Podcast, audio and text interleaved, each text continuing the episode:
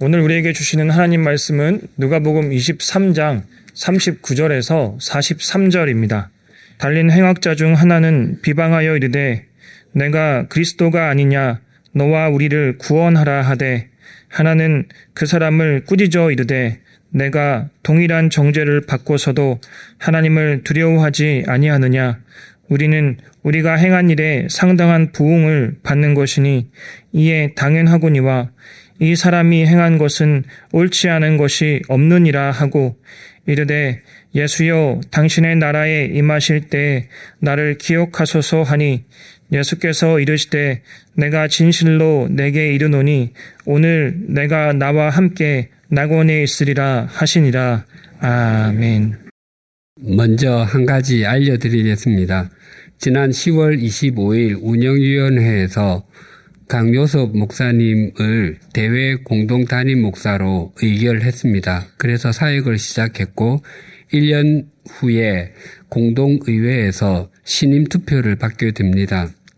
그래서 교우님들이 강요섭 목사님을 좀 더 잘 아실 수 있도록 하게 하기 위해서 다음 주일인 십이월 삼십일일과 내년 삼월, 유월, 구월 이 구월의 다섯 번째 주일에는 강요섭 목사님이 설교하도록 하겠습니다.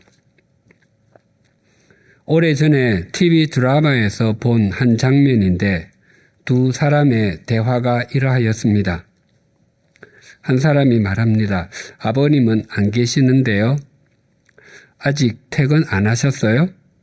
네, 호스피스 하러 가셨어요. 호스티스요? 네, 아시죠? 네, 알죠. 그런데 그 나이에 그걸 어떻게 하시겠다고? 더구나 남자가? 그러게 말이에요. 저희도 걱정이에요. 호스피스를 호스티스로 오해해서 빚어진 총극 상황입니다. 우리말로 호스티스와 호스피스는 자음 하나만 차이가 납니다. 그리고 국어사전에도 이 두 단어는 거의 연이어서 나옵니다. 이 두 단어는 모두 사람의 시중을 들어주는 것이고 그 시중을 받는 사람으로 하여금 편안함을 느끼게 만들어준다는 것에는 동일합니다. 그러나 이 두 단어는 참 대조적입니다.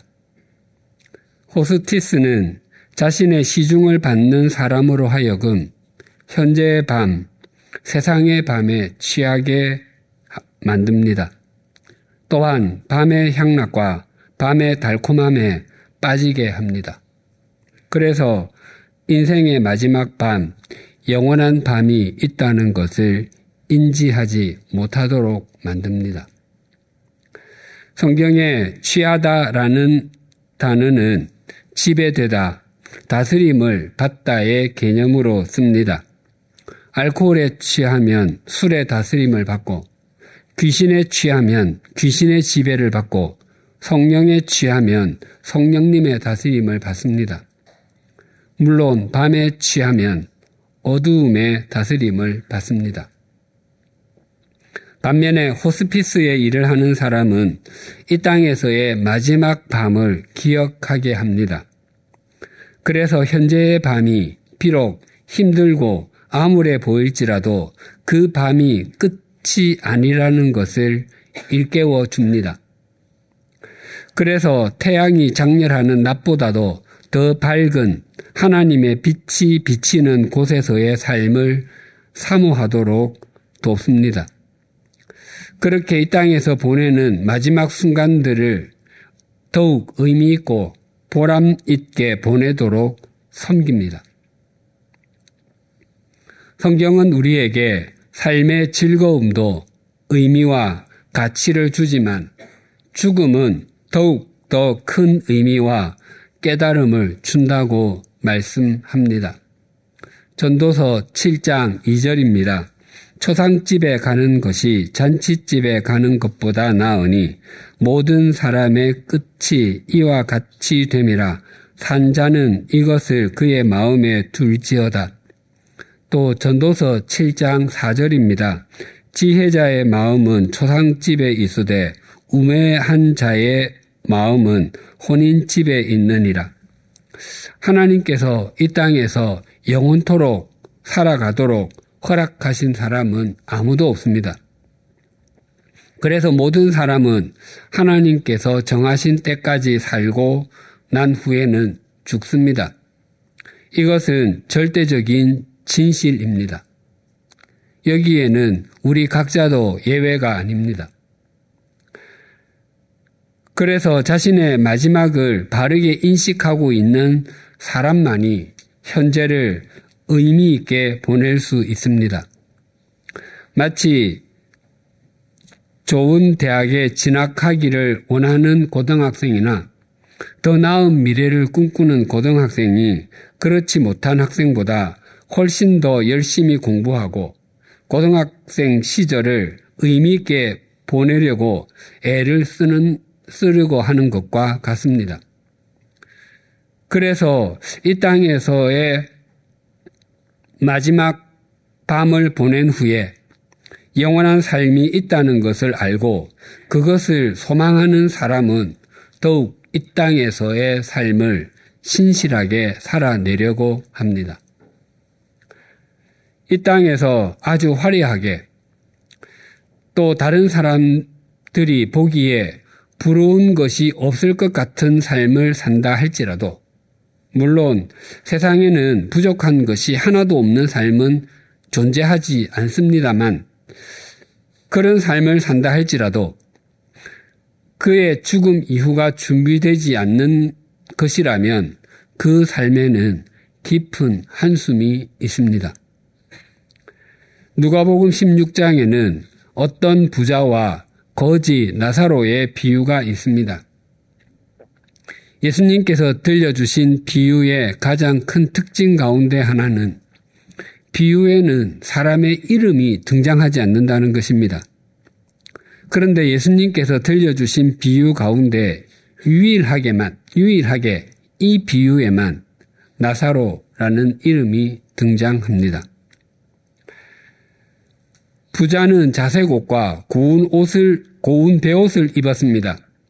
자색 옷은 조개류와 굴, 새우, 게 등의 각각류에서 채취한 자주색 염료로 염색하여 만들었는데 당시 노동자가 일 년 동안 한 푼도 쓰지, 쓰지 않고 모아야 겨우 살 수 있는 정도의 옷이었습니다. 그런 옷은 왕족이나 귀족 그리고 굉장히 부자들만 입을 수 있었습니다. 그리고 고운 베옷은 이집트산 세마포로 만든 최고급 속옷이었습니다. 그 옷은 무게를 달아서 팔았는데 그 값이 꼭 금값의 두 배였다고 합니다. 그렇게 값비싼 옷을 입는 사람은 먹는 것도 남달라야 한다고 생각하곤 합니다. 그래서 그 부자도 음식이 늘 눈에 부실 정도의 진수성찬이었습니다. 그는 파티를 자주 열었는데 일 년에 몇 번, 또 한두 달에 한 번 정도 열었던 것이 아니라 매일매일이 파티였습니다. 그는 그만큼 가진 것이 많았습니다. 반면에 나사로는 거지 중에서도 상거지였습니다. 그는 단지 이 집, 저 집을 돌아다니며 음식을 얻어서 자기 거처로 돌아와서 먹었던 것이 아니라 부자의 대문 앞에 버려진 거지였습니다. 그가 자기 발로 가지 아니하고 누군가에 의해 버려졌다는 것은 그는 자기 발로 걸을 수 없는 장애인이었음을 의미합니다. 또한 나사로가 부자가 파티가 끝나고 나면 남은 음식을 나누어 주었기 때문에 그것을 먹었던 것이 아니었습니다. 그 상에서 떨어지는 것으로 허기진 배를 채웠습니다. 당시에는 오늘날과 같이 냅킨도 없었고 포크나 나이프, 스푼도 없었습니다. 대부분의 음식을 손으로 먹었습니다. 그래서 사람들의 손이 자주 더러워졌습니다.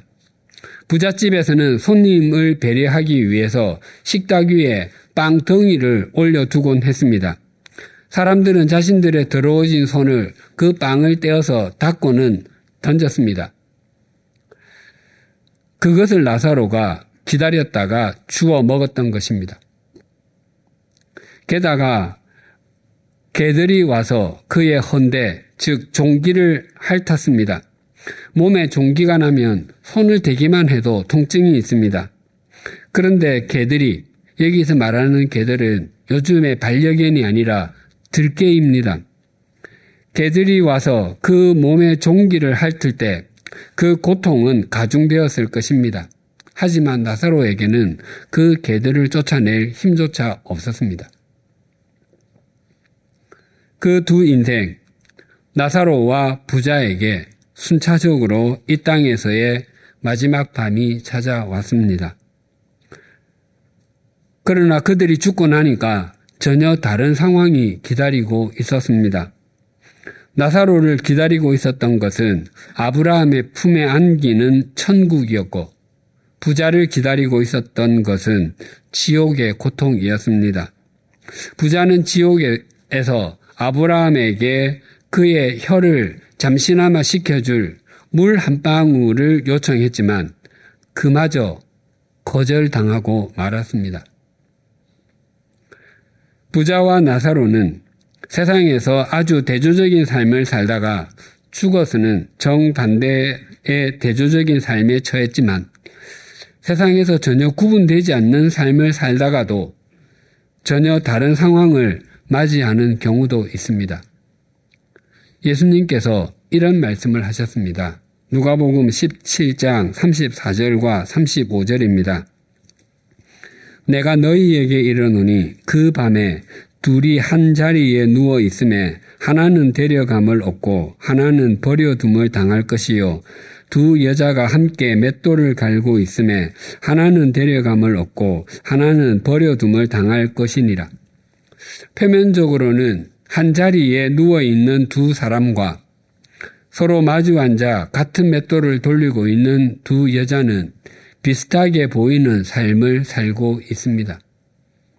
그들은 같은 장소에 누워 있고 같은 장소에서 같은 일을 하고 있습니다. 그러나 데려감을 얻는 사람도 있고 버려둠을 당하는 사람도 있다고 말씀하십니다. 한자리에 누워 있는 두 사람은 부부일 수도 있고 아버지와 아들일 수도 있습니다. 하지만 남편이 아내의 믿음을 대신하지 못하고 아내도 남편의 믿음을 대신하지 못합니다. 또한 부모도 자녀의 믿음을 대신하지 못하고 자녀도 부모의 믿음을 대신하지 못합니다. 이스라엘의 여인들은 거리에 다닐 때 머리에 너울을 쓰고 얼굴을 가리고 다녔습니다. 뿐만 아니라 발목까지 보이지 않도록 긴 옷을 입고 다녔습니다. 그러나 농부의 아내들은 남자들이 집에 없을 때 너울을 벗고 머리를 드러내어 놓았을 뿐만 아니라 치맛자락을 걷어 올려서 다리를 다 드러내고 맷돌을 갈았습니다. 그렇게 맷돌을 가는 두 여인은 아주 친한 사이였습니다. 그 두 여인은 어머니와 딸이거나 시어머니와 며느리일 수도 있고 친한 이웃 아낙네일 수도 있습니다. 그러나 아무리 친한 사람이라 할지라도 한 사람의 믿음이 다른 사람의 믿음을 대신할 수는 없습니다. 같은 방에서 잠을 자는 두 사람처럼, 맷돌을 함께 가는 두 여인처럼 그리스도인들과 비그리스도인들이 겉으로는 전혀 구분이 되지 않을 수도 있습니다. 모두 비슷한 모습으로 가정생활을 하고 아침이면 직장에 출근하거나 등교하고 집안일하고 심지어 같은 취미활동도 할 수 있습니다. 그러나 그 시선을 어디에 두느냐에 따라, 또한 주님을 어떻게 받아들이느냐에 따라 전혀 상반된 결과를 맞이할 수 있습니다. 그것을 극명하게 보여주는 예가 바로 오늘 본문입니다. 골고다 언덕에는 세 개의 십자가가 나란히 서 있습니다. 그 세 십자가는 겉으로는 아무런 차이가 없어 보입니다. 각각의 십자가에는 모두 남자가 달려있고 옷이 벗겨진 상태인 것도 같습니다. 뿐만 아니라 세 사람 모두 손과 발에 같은 부분에 못이 박혔기 때문에 피를 흘리는 모습도 흡사합니다. 그런데 예수님의 십자가 위에는 유대인의 왕이라는 제패가 붙어 있습니다. 요한복음에 의하면 예수님의 패에는 나사렛 예수 유대인의 왕이라 기록되었다고 합니다. 지금 이 십자가에 못 박힌 사람은 나사렛 지방 출신의 예수라는 사람이고 그의 직책이자 그의 죄명은 유대인의 왕이라는 의미였습니다. 즉, 이 십자가에 못 박힌 나사렛 예수는 유대인의 왕이요. 유대인의 왕이기 때문에 십자가에서 사형에 처해졌다는 의미입니다. 그런데 그, 피, 그 팻말을 빌라도 총독이 직접 썼다고 전합니다. 그 팻말을 본 대제사장들은 당황하여 빌라도 총독에게로 가서 팻말에 쓰인 유대인의 왕 대신에 자칭 유대인의 왕으로 고쳐달라고 요구하였습니다. 그러나 빌라도 총독은 자신이 써야 할 것을 썼다며 그 제안을 이런 지하에 거절했습니다. 우리는 왜 빌라도 총독이 예수님의 십자가에 팻말을 직접 쓰고 달게 했는지 그 이유를 알지 못합니다. 하지만 예수님께서 십자가에 달릴 만한 죄를 짓지 않았다는 것을 그 누구보다도 잘 알고 있었던 빌라도 총독은 유대인의 협박에 굴복하여 어쩔 수 없이 십자가형으로 사형 선고를 내리지만, 내렸지만 팻말을 이렇게 달므로 종교 지도자들과 유대인 무리에게 복수를 하고 있는지도 모릅니다. 중요한 사실은 하나님께서 빌라도 총독의 생각과 감정, 그가 처한 상황을 통로로 삼아 당신의 역사를 행하셨다는 것입니다. 그래서 그 팻말은 표면적으로는 빌라도 총독이 직접 써서 붙이게 했지만 실은 하나님의 신비한 섭리의 결과였던 것입니다. 그것은 골고다 예수님께서 골고다 언덕 십자가 위에서 못 박혀 돌아가신 나사렛 예수가 온 인류의 죄를 대신 치르신 구세주이심을 만방에 친히 공포하는 것입니다.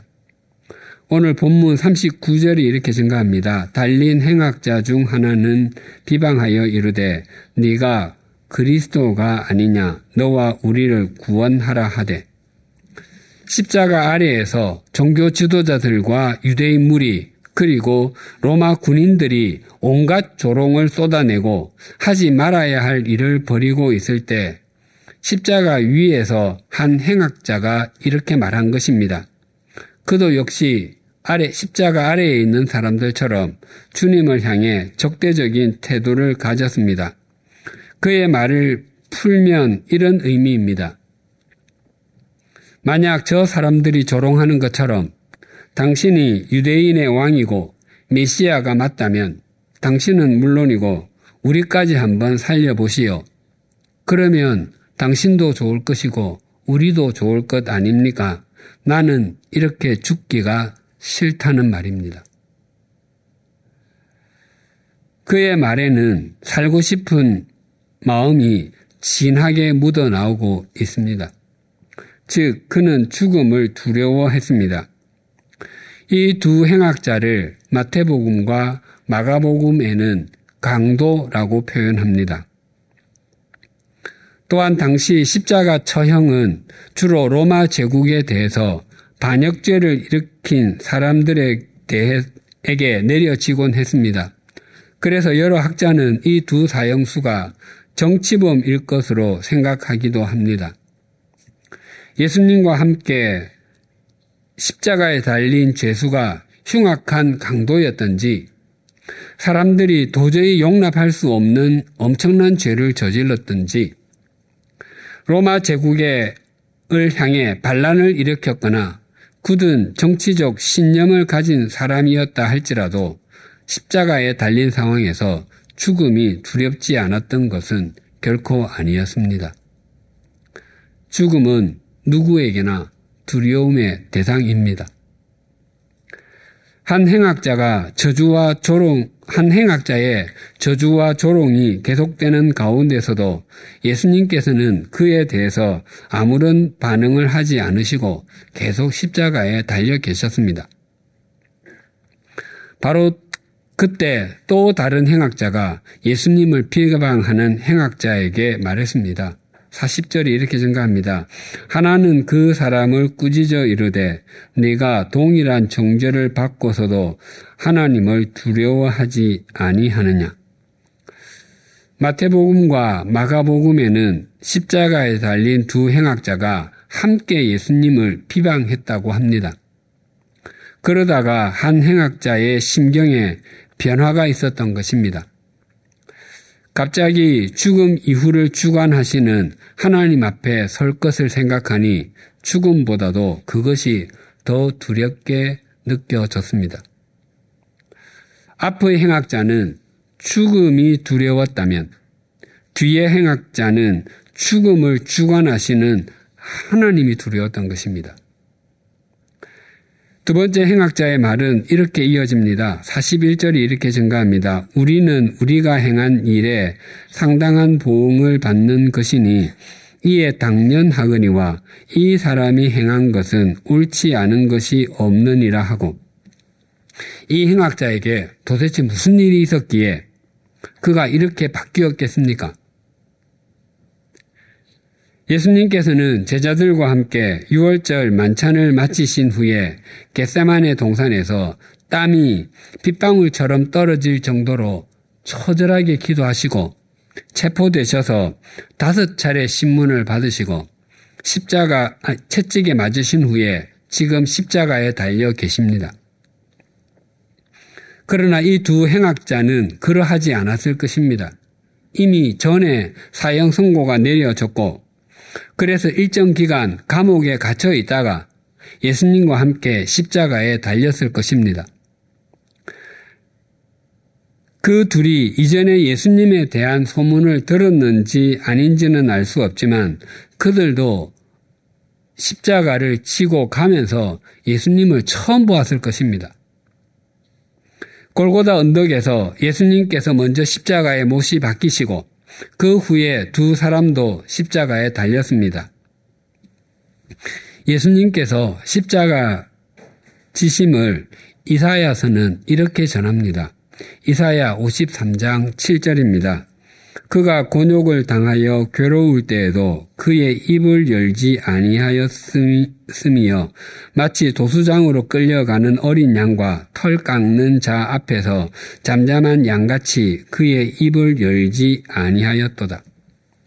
이 예언대로라면 예수님께서는 십자가에 못이 박히실 때에도 또한 달리신 후에도 가상 칠 원 외에는 아무런 말씀도 하지 않으셨을 것입니다.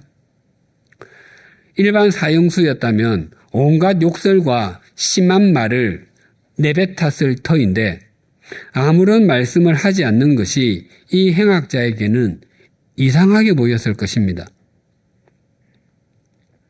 당시 사람들이 십자가 처형을 구경했던 것은 사형수가 죽어가면서 그동안 자신이 저지른 온갖 범죄를 떠벌리는 것을 듣는 재미 때문이기도 했습니다. 그러나 예수님께서는 아무런 말씀을 하지 않으셨습니다. 게다가 이 행악자는 처음에는 예수님의 십자가의 죄패에 쓰인 걸 나사렛 예수 유대인의 왕이라는 글을 보고는 일고의 가치도 없는 것이라고 여겼을 것입니다. 그런데 예수님께서는 십자가 위에 달리, 달리셔도, 달리셨어도 자신에게 못질하고 조롱을 퍼붓는 사람들을 향해서 아버지 저들을 사하여 주옵소서 자기들이 하는 것을 알지 못함이니이다 라고 기도하는 모습도 보았습니다. 또한 예수님께서는 쓸개 또는 모략을 탄 포도주를 거절하시는 모습을 또 보았습니다.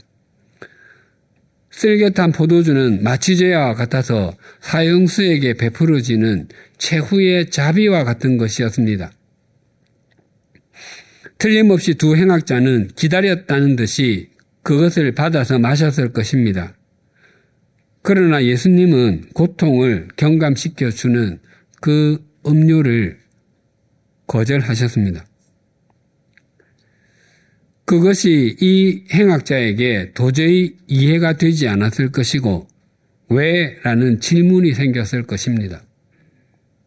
또한 이 행악자는 계속되는 사람들의 저주와 모욕적인 은사에도 불구하고 예수님께서 단 한마디의 대꾸도 하지 않으시는 모습도 보았습니다. 그리고 또다시 십자가에 달린 나사렛 예수 유대인의 왕이라는 팻말을 보았을 때 저분이 그렇게 기다렸던 메시아인지 일지 모른다고 생각하게 되었을 것입니다.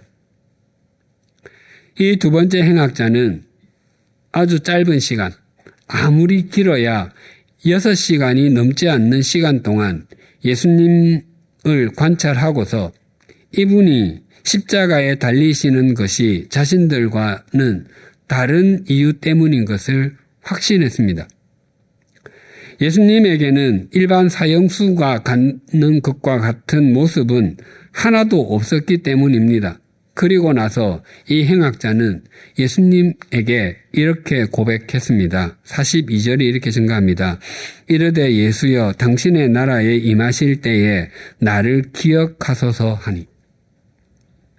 이 행악자가 성경에 나오는 사람 중에 가장 생애 막바지에 예수 그리스도를 인격적으로 만난 사람입니다. 이 행악자의 이 한마디가 그의 영혼을 바꾸어 놓았습니다. 자신의 지금까지의 전 인생이 행악자로 규정되는 인생이었습니다. 또한 그는 평생 현재의 밤과 세상의 밤 속에서 살았습니다. 비록 그런 인생이었다 할지라도 이 땅에서의 마지막 밤이 지나면 이제 더 이상 밤이 없는 곳 하나님 나라의 백성이 되고 싶다는 고백입니다. 예수님께서는 그런 그에게 이렇게 말씀하셨습니다. 사십삼 절이 이렇게 증가합니다. 예수께서 이르시되 내가 진실로 내게 이르노니 오늘 내가 나와 함께 낙원에 있으리라 하시니라. 예수님께서는 이 행악자에게 하나님 나라에서 하나님의 백성이 되게 해 주시겠다고 약속해 주셨습니다.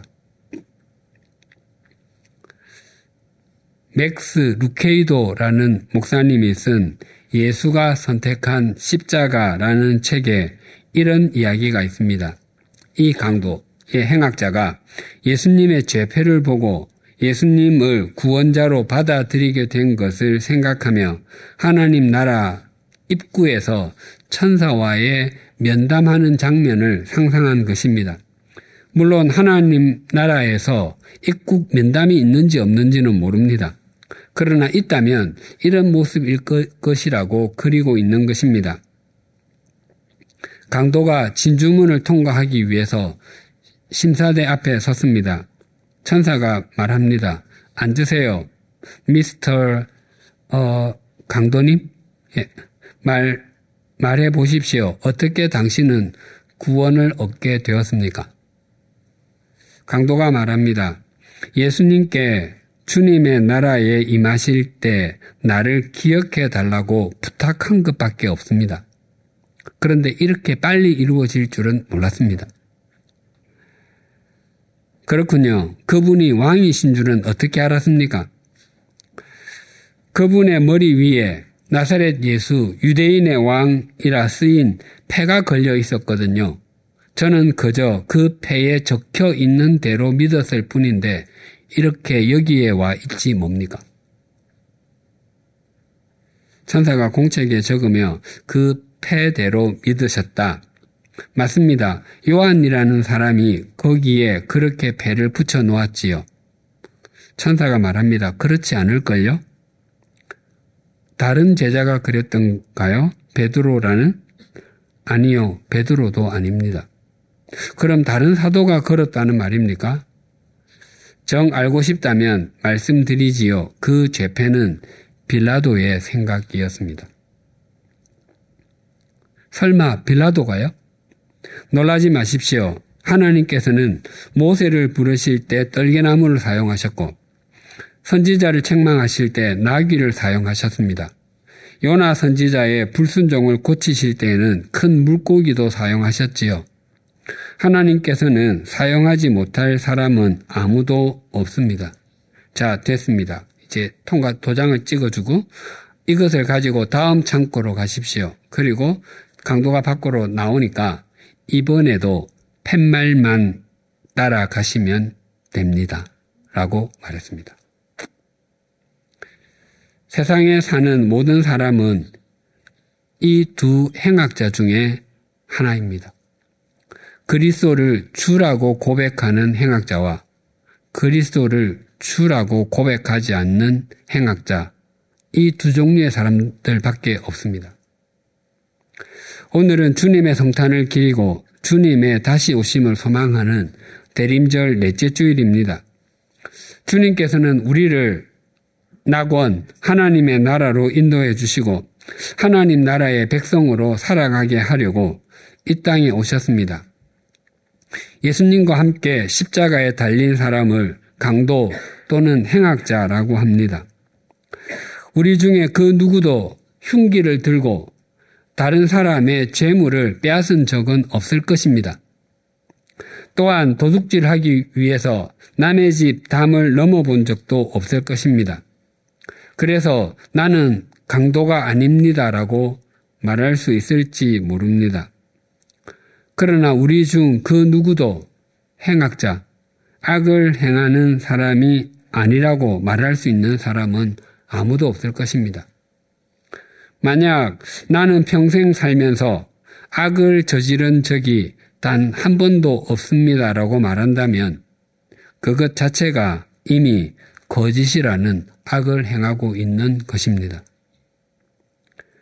그래서 우리는 십자가에 달린 두 행악자 중에 하나입니다. 우리 모두는 십자가에 달리신 나사렛 예수, 유대인의 왕이 우리의 구원자라고 고백하는 사람들입니다. 또한 우리는 아무런 조건도 자격도 없음에도 하나님의 나라를 사는 하나님의 백성이라고 여김을 받은 사람들입니다. 주님께서는 우리에게 두 번째 행악자처럼 고백하게 하시고 우리에게 영원한 생명을 베풀어 주시기 위해서 지난 세월 수많은 사람을 통해서 역사해 오셨고 또 얼마나 많이 신비한 손길을 내밀어 주셨습니까? 그것을 믿으신다면 이제는 우, 우리에게 영원한 생명을 주시기 위해서 이 땅에 오신 예수 그리스도만을 목적 삼고 살아가십시다. 그러면 주님께서 우리에게 반드시 최후의 승리를 안겨주실 것이요. 우리가 비록 보잘것없어도 우리 주님께서는 우리를 이 어두운 세상을 밝히는 성탄의 빛으로 사용해 주실 것입니다. 기도하시겠습니다. 하나님 아버지, 어떤 부자와 거지 나사로처럼 이 세상에서 상반된 삶을 살다가 죽음 이후에 세상에서의 삶과는 정반대의 상황을 맞을 수도 있고 한자리에 누워있던 두 사람과 맷돌을 갈던 두 여인처럼 세상에서 거의 흡사한 삶을 살았음에도 죽음 이후에 서로 다른 결과를 맺을 수 있음을 깨닫게 해주셔서 감사합니다. 우리가 어떤 형태의 삶을 살아가든지 오늘 밤 세상의 밤을 지향하는 삶이 아니라 이 땅에서의 마지막 밤을 기억하고 하나님의 나라를 소망하는 삶을 지향하게 하여 주시옵소서. 예수님과 함께 두 행악자도 십자가에 달렸습니다. 그들이 십자가에 달리기 전까지의 삶과 십자가에 달린 모습은 거의 동일했습니다. 하지만 그들이 함께 십자가에 달리신 예수, 나사렛 예수 유대인의 왕이신 분을 어떻게 수용하느냐에 따라서 그들의 영혼이 달라졌습니다. 우리가 두 번째 행악자의 태도를 본받음으로 우리 모두가 예수 그리스도만을 목적 삼고 살아가게 하여 주시옵소서. 그런 우리의 믿음의 삶이 이 어두운 세상을 밝히는 성탄의 빛과 같게 하여 주시옵소서. 하나님 아버지, 올 한 해에도 전쟁의 소식은 늘 이어졌고 크고 작은 재난의 소식도 끊이질 않았습니다. 뿐만 아니라 온갖 욕망의 아우성과 세속적 가치관이라는 스피커에서 흘러나오는 소리도 우리의 귓전에 맴돌았습니다. 또한 사람들은 경제적인 힘이 어디로 움직이는지, 정치적인 힘은 어디로 흘러가는지에만 관심이 많습니다. 또한 주님의 이름은 여전히 존귀하게 여김을 받지 못하고 있습니다. 하지만 하나님께서는 주님을 목적 삼고 주님의 말씀에 순종하는 사람을 통해서 세상을 새롭게 하시고 바꾸어 가셨음을 믿습니다. 우리 각자가 바로 그 사람이 되게 하여 주시옵소서. 그래서 우리에게 은혜를 베풀어 주신 것이 어떤 것인지 우리의 삶을 통해 드러나게 하여 주시옵소서. 예수님의 이름으로 기도드립니다. 아멘.